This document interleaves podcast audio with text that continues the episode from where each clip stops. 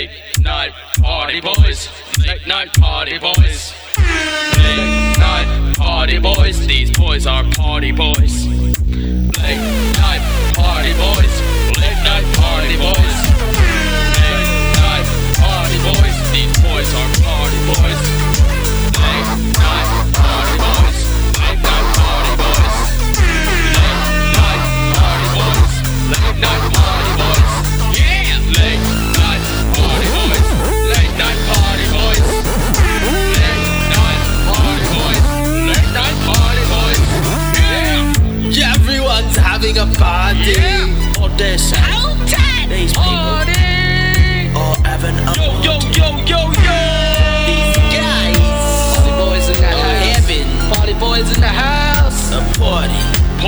These boys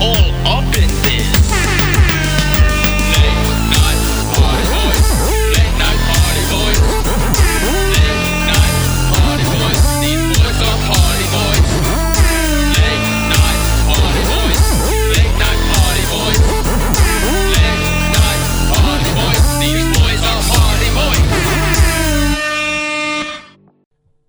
Yo, yo, yo. LNPB in the house. Oh damn. It's your boy Damien here, This is Ross. and you got yourselves another episode of Late Night Party Boys. Um, yeah, I think today we were gonna actually give you a bit of an insight. We're, we've just we're, we're leading up to doing Adelaide Fringe Festival, Mm-hmm. Late Night Party Boys, Rebel Without Applause, at live at live at Tandanya from 13th of March Yes. to the 17th of March. Um, if you know anyone in Adelaide, make sure you send them down. And then we're doing Comedy Fest, last two weeks of the Comedy Fest, which is April 9th to 20th, I believe. I've just been posting it on a bunch of event listing sites. So I'm 90% sure that is correct. Um, High enough. that's that's an A. It- no, it's an A plus. 90% is an A plus. So that's good. It's not an A plus plus though. Which doesn't exist. I mean, I haven't got the extra credit because I haven't gone that extra mile, but I've done pretty well. Uh, check it out. It's a really, it's probably, I think it's our best show yet. I think it's our best show yet. And I know everyone always says that. Yeah, But it's true. But this is true. This We've is been true. on such a journey, and we're gonna give you some insight. Um, behind the process. behind the process. We're gonna do an episode live from the sketch com- comedic actors studio. Both of me and Ross are gonna enter the the sketch comedians actors sketch actors comedians studio Yes. and be interviewed. I'm just gonna open this door. Oh wow, live studio audience. This is. I'm very nervous, Ross. How you feeling? This is crazy. I never thought I'd be invited to Pace University in New York to be here. But I'm. Dear Lord, alright. Uh, Let's get up these stairs. We're here. We're, we're inside. Welcome to another episode of Inside the Sketch Comedian Studio. I am James Lipton, and today I'll be interviewing a Mr. Damien Vosk and a Mr. Ross Purdy. Oh my God, James! I'm it's such an honor to be here. I've watched your I've watched your regular programming live inside the Actor Studio and loved it. Uh, I I love what you're doing for the craft, for the people here at this magnificent university. It is a it is a pleasure. It's a pleasure to be here. Thank you. Nice to meet you too, Mr. Vosk. And um, Mr. Purdy, of course. It is a very much a pleasure to meet you. Thanks, James. Wow, your voice really changed just then. I find my rhythm throughout this show and really settle in. You are known for your erratic rhythm, so I'll give you that. Thank you. Now, you've been doing sketch comedy for around four or five years now. Is that correct? Man, you put it like that. Seems about right. Excellent, Excellent. And I have been a big fan of your work, especially. Um, let me see just my notes here. Sorry about this. Um, man who rubs semen on his face. Why did you do that? Why would you? And it was, pardon the pun, a seminal piece of work from you, and it was combining the idea of youth and wanting to be young, in as young as a seaman, and to smear it on your face. It got reviews such as, "At least I hope that's fake semen," and "This is not a safe space for audiences." How, oh, how did you come up with that? Let me tell you. During that time, I was so fucking high on crystal meth.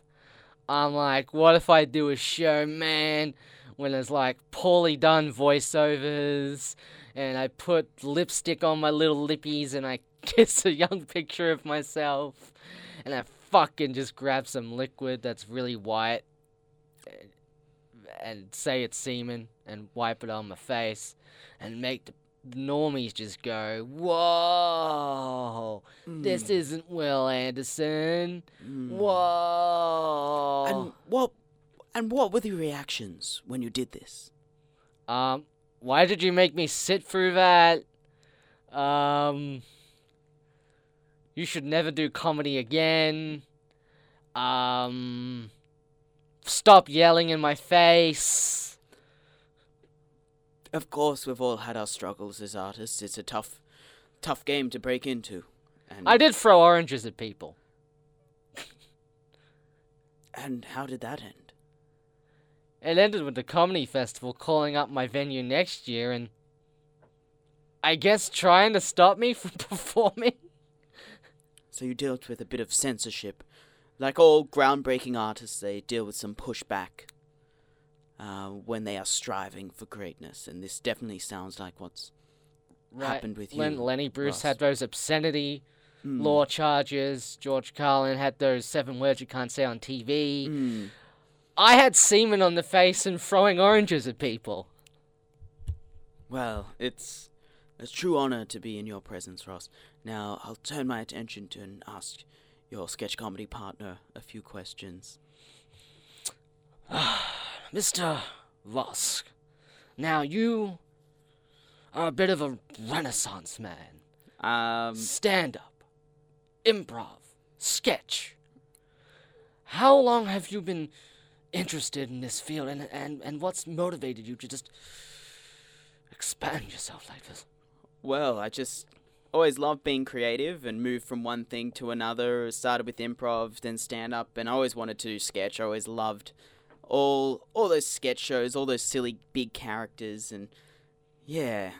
And so, um, yeah, I think I I, I did I did a I was on a few sketch uh, comedy house teams back in the day, and we were kind of doing law review sketch with which really anyone can do it's not very inspiring or exciting, and I wanted to develop a more unique, interesting, out there brand.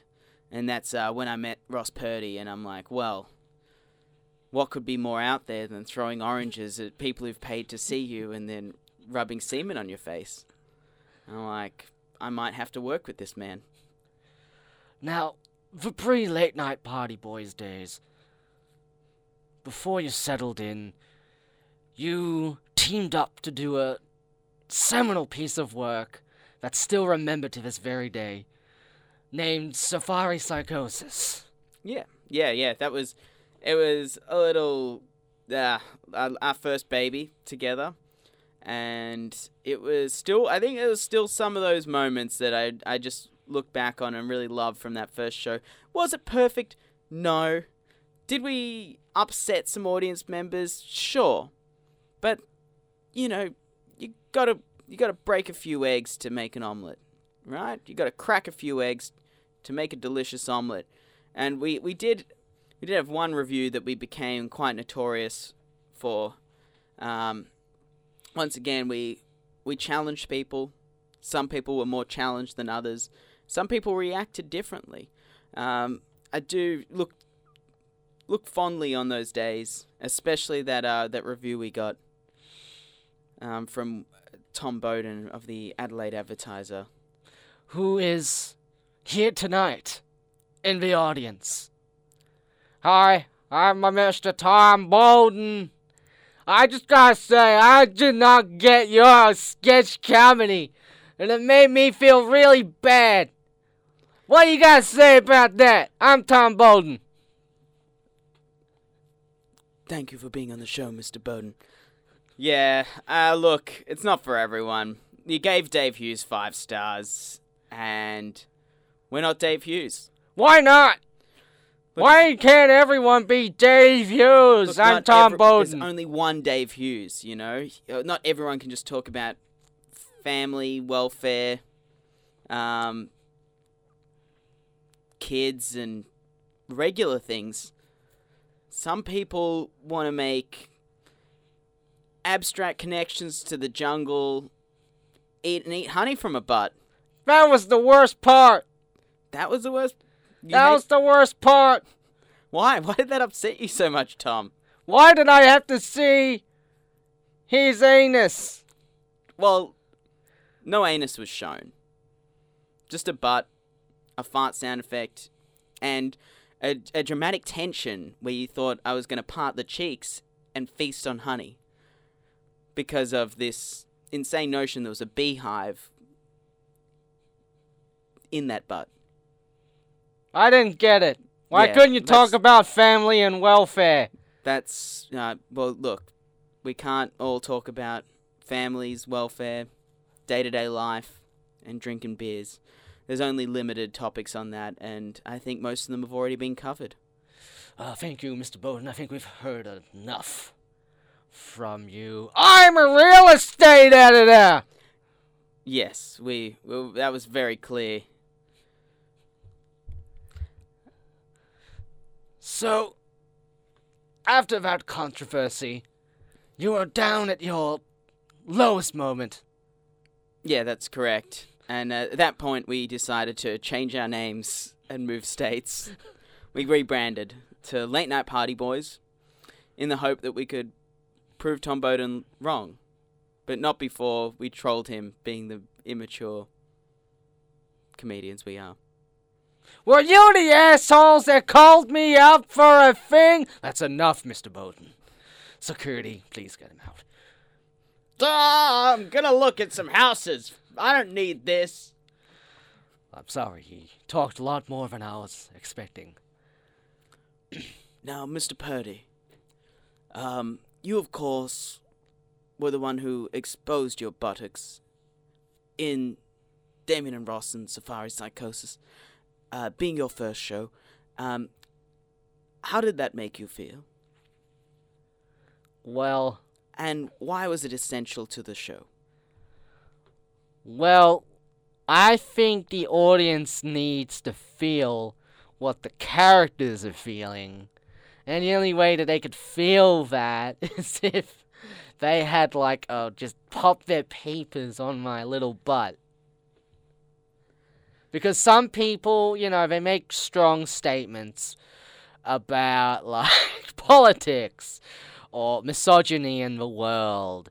And but I think the statement we wanted to make was eating honey from a little butt is fucked. Yes, I can really see that now. And for sure. Hmm. Like I can show you in the audience like right now. Oh.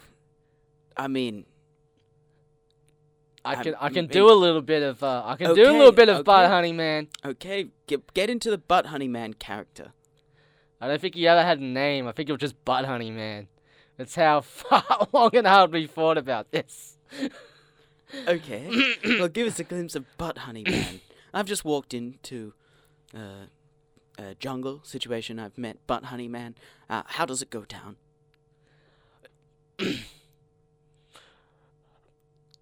It's been a while since I've done the voice, James. Just give it your best. Whoa, what are you doing here? Oh, um, I've just stumbled into your your jungle abode. What are you doing here? Um, well, I'm very hungry, I haven't had much to eat. I'm parched. And you're a man of of of, of means. Um, how how do I survive in this jungle? Well, a long time ago, I had to protect myself from animals with cruel intentions. What kind of intentions? Cruel intentions. Crueler intentions, intentions so cruel. So I had to protect myself by putting bees up my butt. My goodness. But the bees turned my butt into a makeshift hive. And they started making honey. Delicious honey. Oh God. Now, young traveler, feast on my hole. I believe it was at this point you lost a lot of the crowd. Oh, he's for the listening at home. He's exposing his full buttocks to the crowd, spread cheeked. And there's also a fart sound too. There is a fart sound in in the in the, in the show. Just to add insult to injury. my goodness. Well, that that is a political statement. That is very messed up. I think you nailed your intention that you set out. This was very much a pre-Trump world, but I feel like we really nailed the essence of his administration, where he's just pulling his pants down and offering the world to suck on his anus for honey. But there's no honey coming out of his anus, it's just poop. Hmm. Wow. That is. Well, that really predicted the current state of the world, Ross. Thank you. Thank you. I'll, I'll pass it. I'll turn over to Damien and get some comments about your most recent show from last year. So, Mr. Vosk, you did Safari Psychosis. You gained infamy. You had to rebrand. Yeah. Thus, Late Night Party Boys was born. What? Why Late Night Party Boys? Well, we just thought that no one would believe people party during the day. And I didn't want to. Uh, look, most people go out at night. Our shows are at night. For the most part, we have a few matinees in Adelaide. But I just figured that. Let's. Let, let's brand ourselves with the kind of fun night that people who go out to see a show like ours would want. Uh, and that was a thought process, and it was kind of steeped in irony because neither of us are party boys. But mind you, labeling theory dictates that we are slowly becoming the party boys that we ironically named ourselves after. Ah, yes. Be careful who you pretend to be, because you just might become them. Is that a worry? That you two would become the party boys you so parody? Well, the, the the party boys are parodied off, I guess, that LMFAO era of obnoxious douchebaggery, and look, they're loaded. I'm not sure if that's a beacon of morality or like, but uh, it'd be nice not to be as poor as we are. So if we became them, it, it would be a blessing and a curse. Hmm. A blurs, so to speak.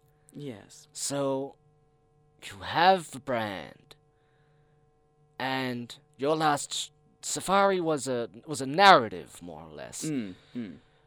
Uh, but once you commenced the late night party boys, you decided to go through that minefield of non-narrative sketch. So your first show, Late Night Party Boys, uh, live sketch experience. Mm. Talk a little bit about, about that. Well, we wanted to give people a live sketch experience that's unlike anything they've experienced before. Uh, most people, when they experience sketch comedy, the most common experience is boredom and puns. And we wanted to push the boundary and not just make them bored and give them puns, but rather involve them in a way that will shock and amuse. I, fa- I found we did a good balance of that with like the right amount of weirdness and fun and groundedness and yeah, I was very proud of that show and what we were able to achieve. Now I'm going to go over to Mr. Purdy for his thoughts on the show. now, Mr. Purdy, what do you think Late Night Party Boys, a live sketch experience, achieved? Um, I think we pissed off a lot of footy boys Mm. because, like what we were saying, it was an ironic branding, but some people didn't get the irony of it. So some people who were legitimately just nightclub goers would just think, "Hey, this is a comedy show for us. Come Mm. see it." Right on our Facebook page. That sucked. I want my money back. And how did you respond to that when they asked for their money back? Uh, well, I think we took it very well. We responded, no, the money's ours now. We spent it on pingers. We then looked up the guy and then, then got all his pictures, and it's just of him playing footy, being a footy boy, like being just that outer eastern suburban wanker, I'm gonna say it, and just hmm. post a collage, a collage of photos on our Facebook page saying, "Don't be like this guy." Pretty much. That's fair enough. That's understandable. Given the, the circumstances, you have to be very careful with the kind of people you invite to enjoy your art. And if they are not appreciative, it is best to set them free back onto the oval from whence they came. Yeah, I think he was just gonna. Uh, I thought he. I think he thought it was just gonna be twenty minutes of talking about the different type of Grey Goose you can have. Hmm. I think he might have enjoyed it more. But that's not the show we wanted to give. We wanted to give a show that had such classic sketches I look back on fondly. Uh, like Forrest Gimp. Ah, yes. Imagine Forrest Gump, but as if he was a like a gimp. Like he had a Mm. mask. I can see it, I can see it. Uh, is it cheese or is it pus? Well, who knows, really? It's a uh, you know, game show where we get an audience member to participate and they pick uh, whether or not we had cheese or pus. We had cheese taped to our bodies, and I had mustard in my belly button. Hmm. I came out, did a little lappy dance on them. Set to My Dick by Mickey Avalon. Ah, yes, the acoustic version. I'm, Yes, yes. I'm a big fan. Everyone loves the acoustic version. Yes. The other one's very problematic It is very much just him with all talking the about his dick. Yes. For three minutes. hmm Like most rap songs. You gotta give it to him, though. I mean, most people try and hide the fact that that's what it's about, but he was very upfront about the fact he's just singing about his dick. Mm. So, you know, get, hand it off to Mickey Avalon, everyone. Thank you. Our, our audience has joined us in applause. And now your new show. Let's get into this. It's Rebel Without Applause because you and Damien do not need the validation of people who do not understand what art is. Is that the core idea? That and also, we just thought it'd be a good title. It is very marketable. I mean, we would love applause, and we love validation. Hmm. As much as we act like we don't care, we care a lot. Yes, yes, I can see that. You. Would you perhaps hope for an award of some kind as well? An Oscar would be good. Okay. I don't think they give Oscars for live comedy shows in Australia, though. So any award to any other festival Have is willing to give us. perhaps considered creating a petition to change that and get involved in some social activism? Oh man, I think with all people are doing activism about these days. If we just came out saying, "Well, we won an award," I don't know how good that would look. I mean, there's some legitimate problems that need rectifying. Well, the, f- but to me, the fact you have not been recognized for this brilliance is a genuine problem. Well, thanks, James, but I don't know if anyone else is gonna see it that way. I think they will. I think they will if you push them with a petition. If, I mean, you can start the petition, James, if you want to, but I think it, it'll not be a good look if we started our own petition asking for an award. have you considered creating your own awards? It definitely came up in one of our early meetings for our new show. Hmm. Like, well, I don't know if we're gonna get an award for this. Let's just make our own award and give it to ourselves. groundbreaking. Truly groundbreaking. I think you're onto something there, Ross Purdy. I wish you all the best in your endeavors.